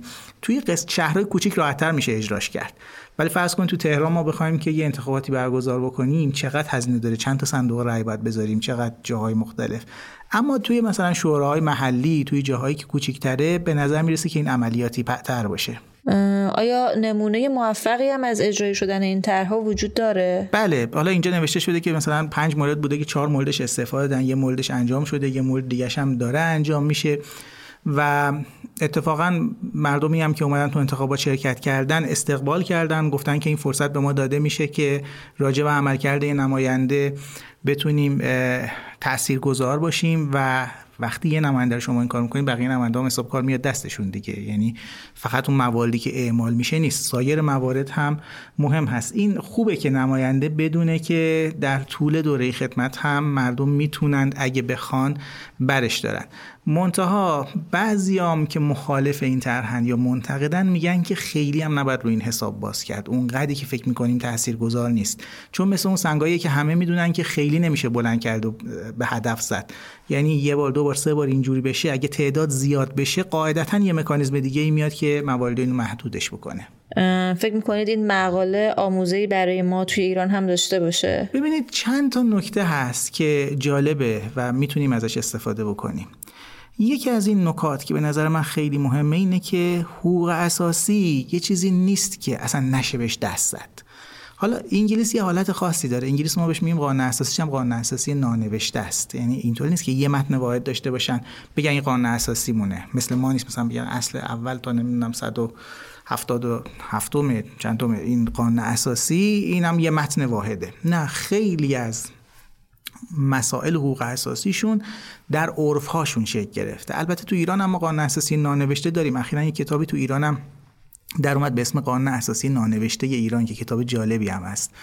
ولیکن مسئله اینه توی نظام سیاسیشون، ساختار سیاسیشون فکر میکنن میبینن که اگه فلان کارو بکنیم خوب مزایاش بیشتر از هزینه هاشه و امتحانش میکنن و انجامش میدن. اگه هم ببینن بعد چند سال دیگه ممکنه کنارش بذارن. ولی برای ما خیلی سخته، یعنی میگیم قانون اساسی اینه، با رفراندوم هم قابل تغییره. رفراندوم هم چی بشه؟ هر مثلا چند دهه‌ای شرایطش فراهم بشه رفراندوم بذاریم. اینا میتونن یه سری چیزا رو اینطوری تغییر بدن و این خوبه.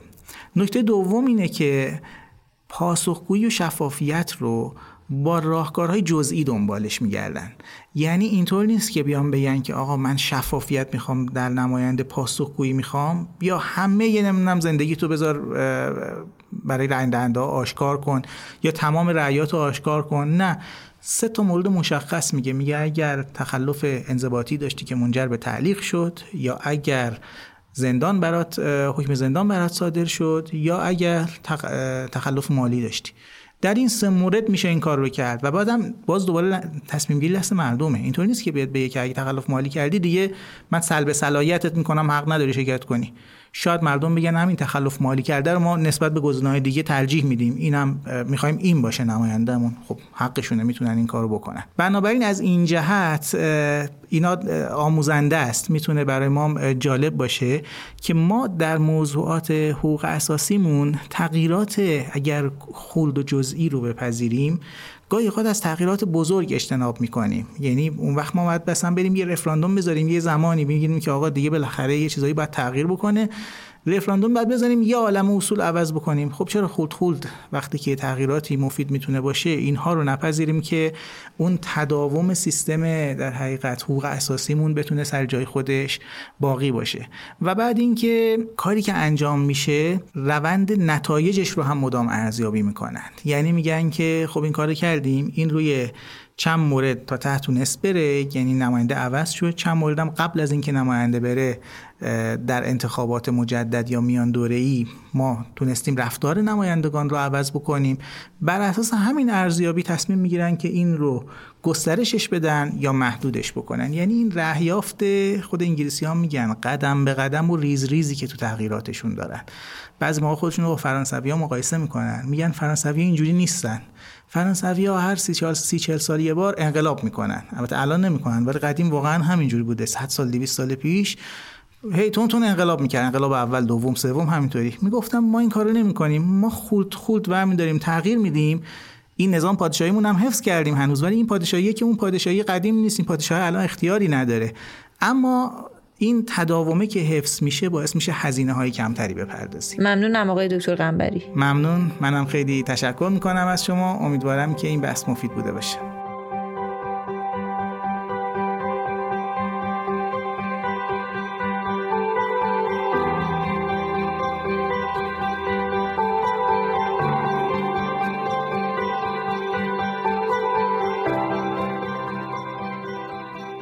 از اینکه شنونده ای اپیزود 1 فصل 7 فارکست اکونومیست بودید از شما بسیار ممنونم.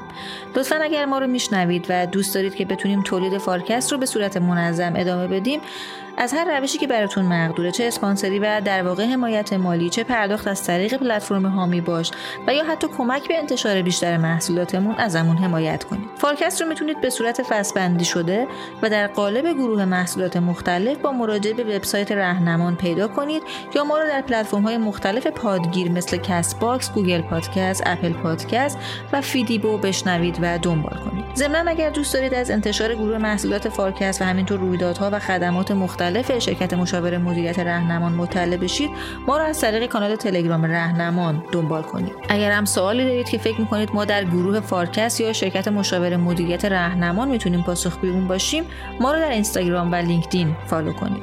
شماره تماس ما به علاوه لینک همه کانال‌های ارتباطی که خدمتتون گفتم توی کپشن همین اپیزود اومده. لطفاً ما رو فراموش نکنید، ما رو بشنوید و به دوستانتون هم معرفی کنید. من هستی ربیعی هستم و روز و روزگار خوشی رو براتون آرزو می‌کنم. خداحافظ.